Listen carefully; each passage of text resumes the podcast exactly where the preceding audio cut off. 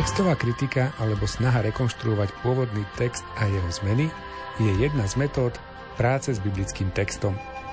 Tejto metóde, ale aj mnohým ďalším, ktoré pracujú s biblickými textami, sa venujeme v relácii Výber z pápežských encyklík. Čítame si totiž aktuálne na pokračovanie dokument Pápežskej biblickej komisie, ktorý sa volá Interpretácia Biblie v cirkvi. Slúži ako veľmi dobrá pracovná pomôcka pre tých, ktorí chcú sväté písmo čítať a chápať rôzne možnosti jeho výkladu. Reláciu Výber z pápežských encyklík aj dnes pripravujú Miroslav Kolbašský, ktorý načítal text z dokumentu, autorom komentárov k textu je Anton Fabián a na relácii spolupracujú aj Jaroslav Fabián a Martin Ďurčo.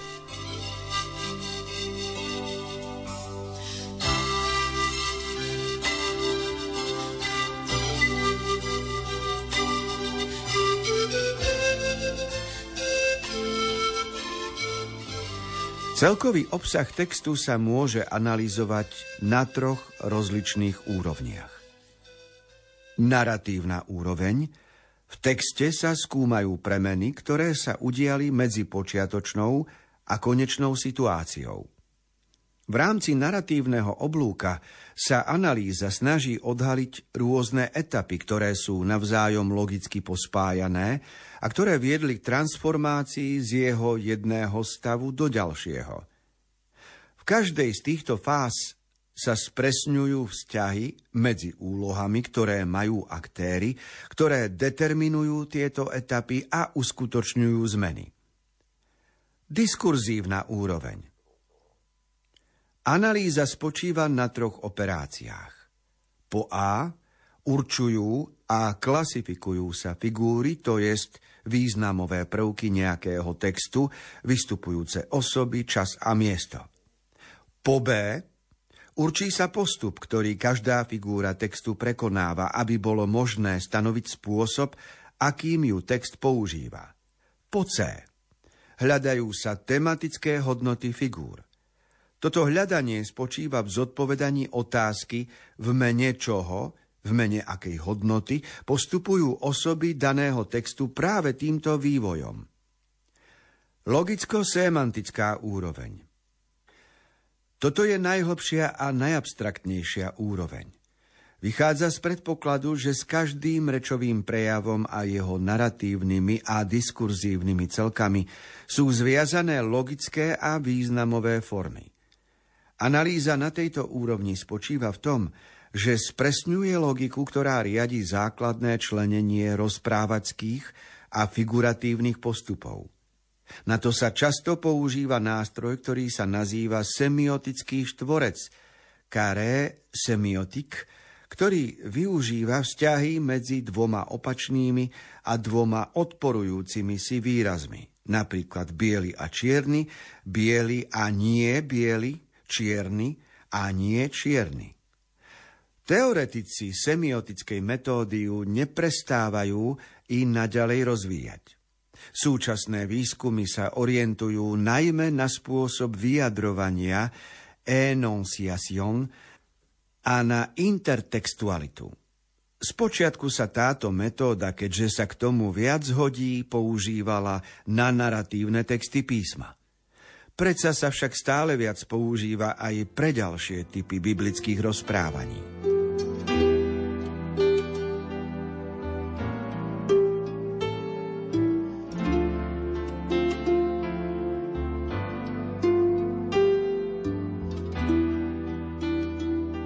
Hovoríme o tom, ako možno analyzovať text Biblie. Spomína sa naratívna úroveň, diskurzívna úroveň a logicko-semantická úroveň. To všetko tvorí, tak povediať, teóriu literatúry, teóriu lingvistiky. Učí sa to na filozofických fakultách, pedagogických, učí sa to na biblistike. Študenti z toho robia skúšku a musia rozumieť, čo to znamená naratívnosť alebo diskursívnosť, aký je rozdiel v práci, keď sa text analizuje.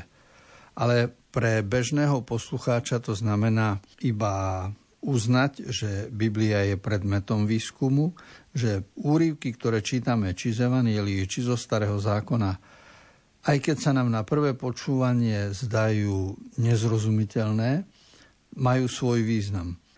Keď čítame niečo o Abrahámovi, ale keď to nemáme naštudované a keď sme neboli na tých miestach, kde chodil, tak e, ťažko rozumieme postavám, ktoré súvisia so životom a napríklad Abraháma. Ale keď človek začne skúmať vetu za vetou a čo chcel autor povedať, tak zistí, že nakoniec je to to, čo už my máme, takú formu textu, ktorá je prerozprávaná, skrátená, tak že sa takýmto spôsobom odovzdáva najmudrejšie nadčasové posolstvo.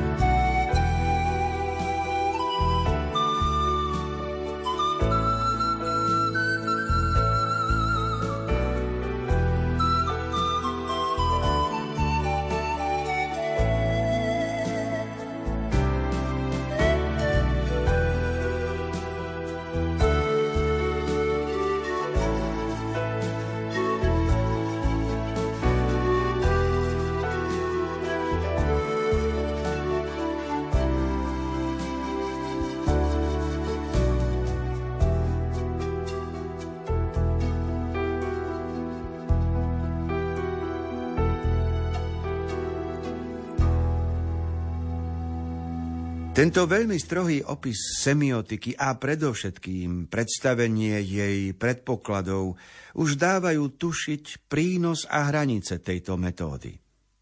Tým, že vo väčšej miere upozorňuje na to, že každý biblický text je koherentným, súvislým celkom, ktorý sa riadi určitými lingvistickými zákonitosťami, prispieva semiotika k nášmu porozumeniu Biblie Božieho slova v ľudskom jazyku.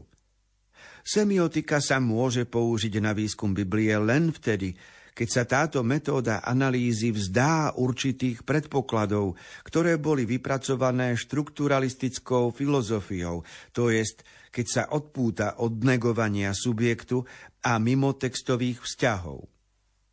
Biblia je slovom o skutočnej udalosti. Boh ho vyslovil v určitom historickom kontexte, v dejinách. Ním sa na nás ešte i dnes obracia, a to prostredníctvom ľudského autora. Semiotický prístup musí ostať otvorený dejinám, v prvom rade dejinám autorov textov aj ich čitateľov. Tí, ktorí používajú semiotickú analýzu, sú vystavení veľkému riziku, že sa uspokoja s formálnym výskumom obsahu a tak prejdú bez povšimnutia okolo posolstva.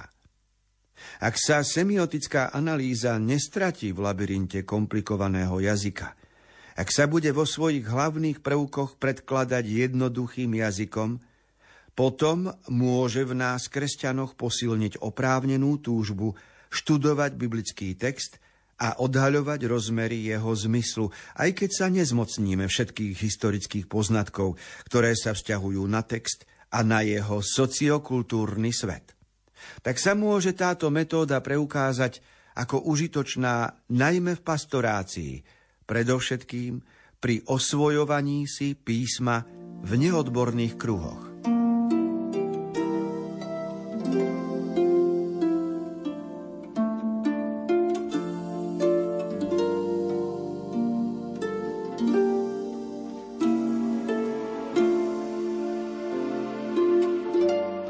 Určite vedecké metódy aj semiotická analýza sú príspevkom pre podporu Biblie a to z toho dôvodu, že umožňujú nám lepšie porozumieť Božie slovo v ľudskom jazyku. Samozrejme, že to vyžaduje aj postoj viery. A je to užitočné najmä pre katechétov, pre kňazov, pre tých, ktorí vysvetľujú písmo a snažia sa o vyjadrenie posolstva, nielen o vyjadrenie textu. Ale ak nejaké posolstvo vieme uchopiť a vysvetliť aj pomocou textových záležitostí, tak potom sa tá pravda biblická stáva zrejmejšou. Napríklad v Evaníliu čítame príbeh o žene, čo 12 rokov trpela na krvotok, dotkla sa Ježiša, obrubí jeho rúcha a uzdravila sa. A v čom je zvláštnosť celého príbehu? My to čítame ako príbeh, ako byť u lekára a dostať pilulky a ozdravieť a po, namiesto takéhoto ozdravného procesu, že tu Ježiš urobil zázrak. Ale to, čo je v texte a to, čo ten príbeh obsahuje, má oveľa väčší a hĺbší význam. Totiž tá žena tým, že bola trpela na krvotok, menštruačné problémy, bola považovaná za nečistú. A ak bol človek nečistý, tak sa nemohol stretávať s inými. Bolo to podobné ako v malomocenstve.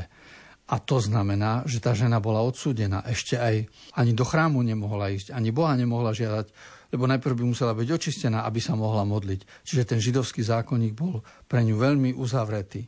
A teraz, keď si ona dovolila dotknúť sa Ježiša, tak ona znečistila Ježiša. A Ježiš sa mal obrátiť a karhať ju a napomenúť a, a vyčítať jej, že, že porušuje židovské zákonníky náboženské. A vtedy by Ježiša boli chválili farizei, zákonníci a znalci, lebo zachováva za... Ale Ježiš namiesto toho urobil to, že on tú ženu pochválil. A ešte jej povedal, veľká je tvoja viera. No a toto spôsobilo, že tí znalci zákona sa oborili na Ježiša. Prečo porušuje on náboženské príkazy svojej doby. No a potom to skončilo tak, že tí, ktorí mali autoritu náboženskú, v mene Boha odsudili Boha Ježiša Krista. A tu je celé to tajomstvo, prečo napísal evangelista príbeh o žene, ktorá trpela na krvotok. Čiže zďaleka nejde len o prvý prvoplánový pohľad na, na nejaký príbeh alebo chorobu, ale ide o oveľa hĺbší význam, ktorý súvisí s odvahou Ježiša prekročiť náboženské normy ak súvisia s odovzdávaním života alebo v prospech života a ak oslobodzujú človeka.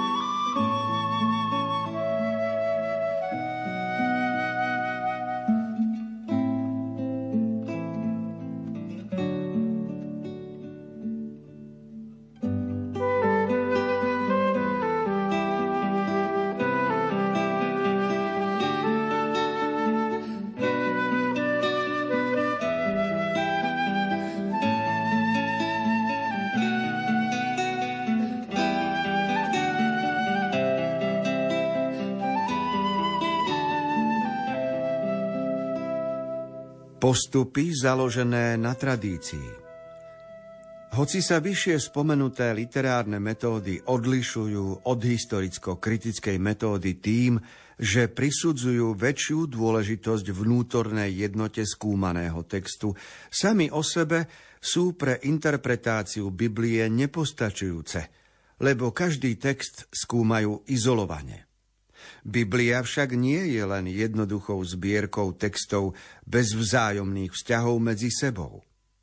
Je to jednotný celok svedectiev tej istej veľkej tradície. Aby biblická exegéza zodpovedala predmetu svojho výskumu, musí to mať na zreteli. V tejto perspektíve je potrebné rozumieť aj viacerým moderným prístupom k písmu.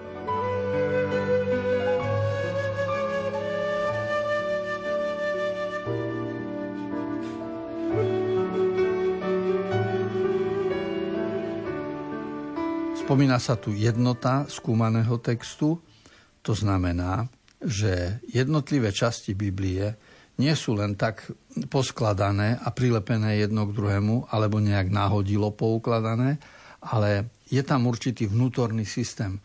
A ten vnútorný systém by sme mohli nazvať zápas o vieru. Lebo každý človek v každom storočí rozmýšľal o tom, či Boh je, či veriť v Neho sa oplatí, aký význam má žiť Božie slovo a hodnoty lásky, mieru, tolerancie. A teda ten zápas e, životný prežívali aj proroci, aj patriarchovia, prežívali to apoštoli s Ježišom, prežívame to my dnes. A toto je tá tradícia, ktorá spája jednotlivé časti, jednotlivé príbehy písma, podporujú zápas o vieru. Niekde vidíme zlyhania, niekde vidíme víťazstvo, niekde vidíme, ako všetko rieši Božie milosrdenstvo, ale vždy je to, tak povediac, zápas o vieru.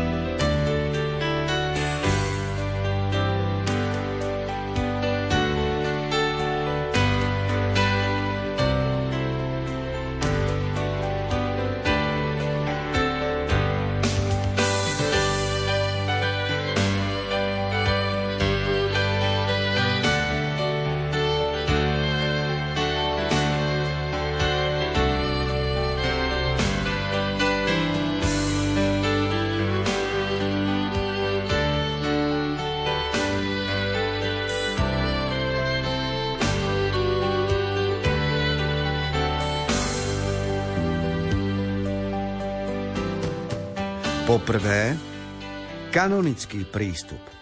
Kanonický prístup vznikol približne pred 20 rokmi v USA. Po konštatovaní, že historicko-kritická metóda dosahuje teologicky relevantné výsledky často iba s veľkými ťažkosťami, chce kanonický prístup používať takú teologickú metódu interpretácie, ktorá sa explicitne pohybuje v rámci viery. Opiera sa o Bibliu ako celok. Každý biblický text sa preto podľa toho interpretuje vo svetle kánona svätého písma, to jest vo svetle Biblie ako normy viery určitého spoločenstva veriacich. Každý text sa situuje do rámca jednečného Božieho plánu s cieľom aktualizovať písmo v našom čase. Tým sa nemá nahradiť historicko-kritická metóda, ale kanonický prístup ju má doplňať.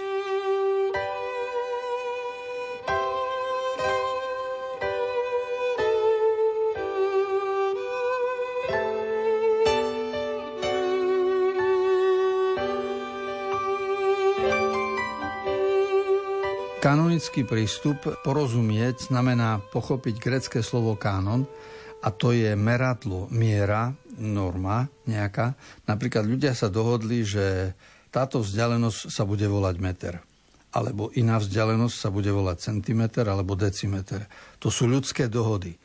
A kanon ako meradlo, ako norma je dôležitý, preto, lebo musíme si dať odpoveď na otázku, podľa akej normy budeme posudzovať aj písmo. Čiže aké meradlo zvolíme. No a kanonický prístup znamená, že za meradlo si zvolíme celok, čiže knihy, ktoré najvyššia autorita v cirkvi zaradila, že patria do zoznamu knih Biblie, tak tie knihy ako celok preberáme, čítame a hľadáme súvislosti medzi nimi a, a tie knihy sa čítajú v spoločenstve veriacich, lebo ten štadión, na ktorom hráme, sa volá Církev, spoločenstvo veriacich. Iba na tomto štadióne sa dá dobre porozumieť Biblia. Mimo spoločenstva veriacich je to potom e, výskum, ktorý by bol, tak povedať, svetský, ale aj neosožný, lebo Biblia nechce byť knihou iba historickou alebo zemepisnou, alebo prírodopisnou. Ona je knihou viery.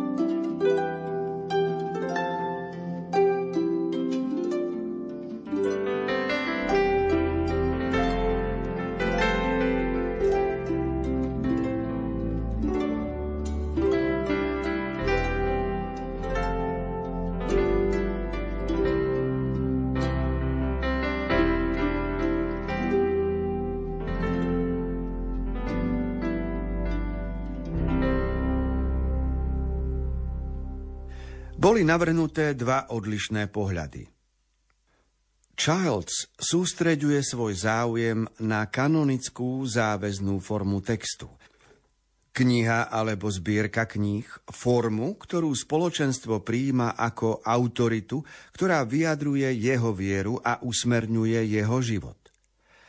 Sanders zo svojho pohľadu venuje pozornosť viac kanonickému procesu, progresívnemu vývinu spisov, ktoré veriace spoločenstvo uznalo za záväzné. Kritické skúmanie tohto procesu sa pokúša odhaliť, akým spôsobom sa staré tradície nanovo používajú v nových kontextoch ešte predtým, ako vytvorili jeden celok, ktorý je stabilný a zároveň i adaptabilný, súvislý a zároveň zahrňajúci rôznorodé prvky. Celok, z ktorého by veriace spoločenstvo mohlo čerpať svoju identitu. Pri tomto procese sa používali a ešte i dnes po stanovení kánona sa používajú hermeneutické metódy. Tieto sa podobajú metóde Midraš a slúžia na aktualizáciu biblického textu. Tým, že sa odvolávajú na interpretáciu, ktorá si dáva za úlohu aktualizovať tradíciu, uprednostňujú neustálu interakciu medzi spoločenstvom a jeho písmom a tým upozorňujú na takú interpretáciu, ktorá sa snaží urobiť tradíciu súčasnou.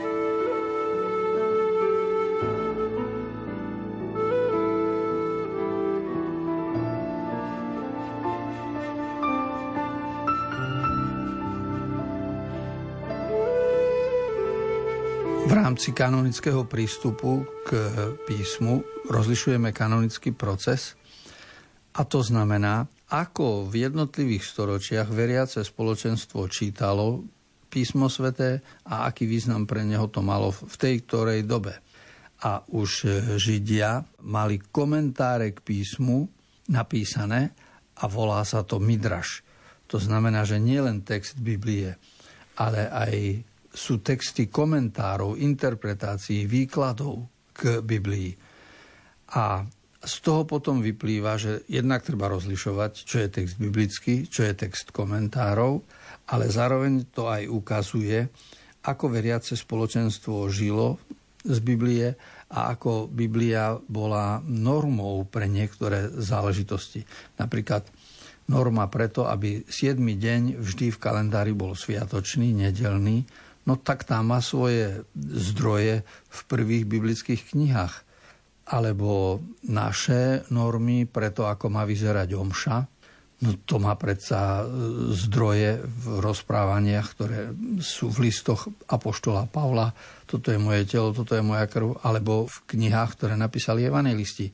Čiže biblické knihy v niektorých prípadoch slúžia ako normy a v jednotlivých storočiach v popísaných výkladoch a tradíciách sa odovzdáva aj to, ako sa e, chápalo posolstvo Biblie.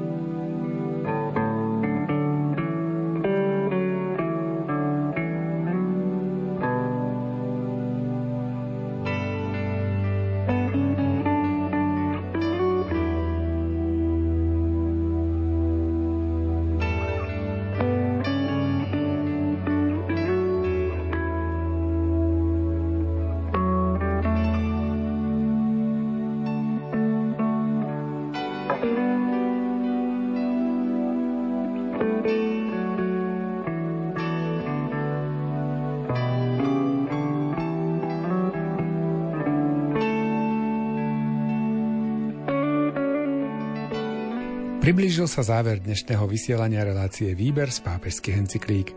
Dokument, z ktorého sme si čítali, pochádza od Pápežskej biblickej komisie a jeho názov je Interpretácia Biblie v cirkvi. Text dokumentu načítal Miroslav Kolbašský. Komentáre si pripravuje Anton Fabián a zo štúdia sa lúčia a pohodu pri rádiách prajú Jaroslav Fabián a Martin Ďurčo.